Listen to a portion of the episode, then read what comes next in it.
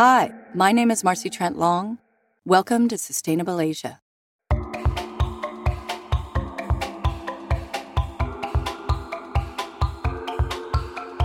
"1986" is made in collaboration with China Dialogue. It's a four part podcast series about China, oceans, and fish.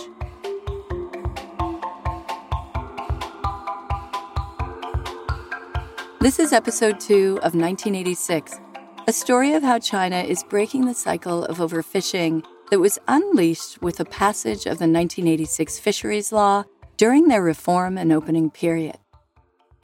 Previously on episode one. Over time, as we've had more people and we have greater technology to be able to extract fish from the ocean, we get better and better at taking those fish and we start to run out. The United Nations developed over many years, it took a lot of debate, something called the Law of the Sea. And what that does is it allows each country that has a coast jurisdiction out to 200 nautical miles. So China's leaders recognize that overfishing is a problem. Top leaders today in China are pushing for a number of improvements in managing fisheries sustainably. In 1986, China passed a fisheries law that privatized fishing vessels and moved China from a country of wooden boat fishing communes into the modern world of mechanized commercial fishing trawlers. Now, China is by far the biggest producer and consumer of fish products globally. And since 2002, China's been the world's leading exporter of fish products. China's fishing industry, however, is increasingly the victim of its own success. Starting from 2020, fishing will be completely banned in the Yangtze River for 10 years. That was Cao Ling from the Shanghai Jiaotong University, describing a hard to believe ban on all fishing along the Yangtze River in order to revive its ecosystem. Regarded as the cradle of China's freshwater fish species, there used to be more than 30 billion fish in the 1950s, and now that number is down to less than 5% due to pollution and overfishing. Many species that live in the river are now endangered, with some on the brink of extinction. Cao Ling spent a number of years at Stanford University doing research after her PhD from the University of Michigan. She has a unique view of how China and the West sometimes see nature differently. Like many other countries, China developed its economy with agriculture as a foundation, but the symbolism of agriculture extends well beyond the cultivation of crops. Agriculture depicts China's naturalistic view of life.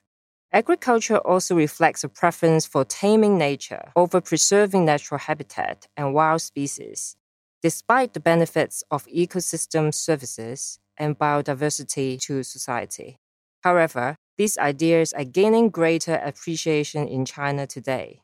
So, since the Han Dynasty, fishing was the main source of livelihood on the Yangtze River basin for over 2,000 years. Chinese called it the land of fish and rice. But then came 1986 and reform. In 1985, the Chinese government issues a number 5 central document to promote the privatization of fishing vessels and market circulation of seafood products. One year later, the government introduced a first comprehensive fisheries law, which sets specific rules for the utilization and protection of fisheries resources. However, due to the poor enforcement of measures designed to sustain wild fish populations, China was under the pressure of overfishing. In 1986, most countries in the world began realizing that the fish in our coastal waters were not limitless. I am Wang Yamin. I am from the Ocean Department of the Shandong Ocean University. We mainly do research on the conservation of marine resources with a focus on marine policy. Our school was one of the earlier top institutes to conduct marine research. China's fisheries development has gone through three stages. The first stage saw rapid development during the reform and opening period up from 1980s to 1990s. The fishing industry and the number of fishing boats expanded at a high growth rate during that time. Then, during the next decade, up to the early 2000s, the industry entered a more stable development stage. During this period, the industry started hitting the limit of marine resource capacity. So, new regulations were placed on the Chinese fishing industry to control the rapid development, and new measurements implemented to protect fishery resources. For example, since the 1990s, summer closures of fishing areas and limitations on fishing equipment, such as a trawler ban, were introduced. This also includes trying to control the number of fishing vessels. Just like other parts of the world, China began using mechanical fishing gear like trawls to capture fish more efficiently. And boy, did it work! Trawls are fishing nets that are pulled along the bottom of the ocean or in midwater at a specific depth, capturing juvenile fish and everything else in its wake. It is more difficult to enforce regulations on fishing gear, so there are not many regulations in this area. Bottom trawling has been restricted for a while, but now all forms of trawling are limited. But it wasn't enough to just restrict trawling. Other measures were also needed. Summer closures were also implemented in the 1990s to tackle overfishing. When it was first introduced, the closure length of time was short and the area was small. Summer closures first started in the Yellow Sea and the East China Sea, including the Bohai Sea. In the last two years, summer closures were extended to include the South China Sea because the overfishing pressure in the South China Sea is also very high. That pretty much covers the entire coastline of China. Summer closures usually start in May and end in August. During summer closures, all fishing operations are prohibited in the designated sea areas. No fishing boats are allowed to go out during these periods. China also tried to reduce the number of fishing vessels through a buyback program. This program was thwarted by a pre existing fuel subsidy available to all fishermen. It's a bit complicated, but hear me out. The government had established a fuel subsidy in 2006 for the entire agricultural community, which in China includes fishermen. The fuel subsidy allowed Chinese fishermen to receive anywhere from 5,000 US dollars per year for smaller local fishing boats to up to 280,000 US dollars per year for a distant water 1500 kilowatt bottom trawler. If you cannot catch any fish when you go out to fish, you lose money. But now, fishermen have this subsidy, and many fishermen rely on this money to support them. A fisherman does not have to fish, he can use this money to make a living. Therefore, many fishermen take this money to support their families. The central government is now revising the 1986 fishery law as part of the 13th five year plan but they still haven't eliminated the fuel subsidies to fishermen. China's top leaders are pushing a number of reforms. John Mimikakis, an ocean conservationist at the Environmental Defense Fund, is an expert advisor to China on fishery policies. One of them is to greatly expand monitoring. And this is essential to ensure everyone, government, other fishermen, stakeholders, that no one's breaking the rules. They're also pushing to cut the total domestic catch from 13 million tons to 10 million tons. So they've acknowledged that Chinese fishing boats, their own fishing boats, are taking out more fish than is sustainable, and they're trying to cut back on the total amount of fish that they're taking out of the sea. They're also pushing to reduce the total number of fishing boats on the water. China has about a million fishing boats on the water the whole world has around four. So about a quarter of the, all the fishing boats in the world are Chinese vessels. So China is trying to reduce the number of fishing boats on the water and also reduce the total power, the horsepower of all those boats. And that latter part's an effort to get around a common trick where, you know, the industry might say, well, we're going to cut down the number of boats, but we're going to just build much, much bigger boats and we're going to get around the rules. So China's trying to circumvent those kinds of workarounds by controlling the number of boats and the total horsepower. They call it double control. And they're getting stricter with, the, with those controls. So, monitoring the fishing vessels under this new double control approach works in principle, but as we learned in our earlier 8 million podcast season, the plan and the implementation of that plan in China don't always match.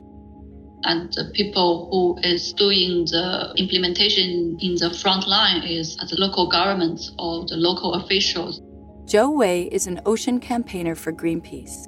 After spending eight years studying environmental science at the prestigious Qingdao and Nanjing universities in China, she dedicated herself to ocean campaigns. Another challenge is whole fisheries system is broken. Sometimes they don't need to go back to the port.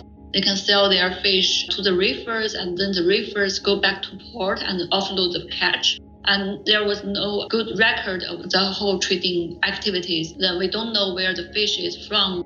Is the fish from a legal fishing activity or is the fish from an illegal fishing activity? According to a 2014 China News report, Official statistics indicated that Zhejiang province had 22,000 fishing vessels with relevant legal permits. But there were also about 12,000 more fishing vessels that were black or unregistered. We don't have a very good data collecting system. That then become a challenge to the management. Let's imagine that if every fisherman doing their fishing logs are properly on the ship, and if that fishing log is electronically, and then every fishing vessel go back to a same port to offload the catch. They can't just go anywhere along the coastal line. It can also be very helpful to the management, and we can have better data of the fisheries. The good news is that at least one province, Zhejiang Province, seems to be taking back control of its fishery policies. John Mimikakis explains. So, Zhejiang is considered one of the leaders in China. Their fishing experts are considered to be quite progressive and advanced in their thinking. They are always looking to experiment to try to improve. It's Zhejiang province right now that's interested in adapting community fishing grounds. The government is going to work with that community and allow only those community members who have historical rights, say, to those fishing grounds to fish there. That means then that though that community has an incentive to conserve those fish because as they do, they know that they'll reap the benefits over time. And the community then can rely on the government to help it protect those fishing grounds from intrusion by outsiders. As we said earlier in this episode, China identifies fish as part of its ancient fish and rice cultural heritage. China also has 17% of the world's population and only 7% of its arable land. So, fish protein will always need a place at a Chinese meal. With climate change and nutrition driving more people away from meat diets, seafood becomes an important component to China's food security. So, my view is combined with the laws already in the books that require science to set limits on fishing, I'm optimistic that China can strengthen monitoring, improve its enforcement, and adapt the kind of management approaches that have worked elsewhere around the world and apply them in their own context. And once they do, I think China will start to realize that sustainably managed fisheries are, in fact, the most profitable fisheries.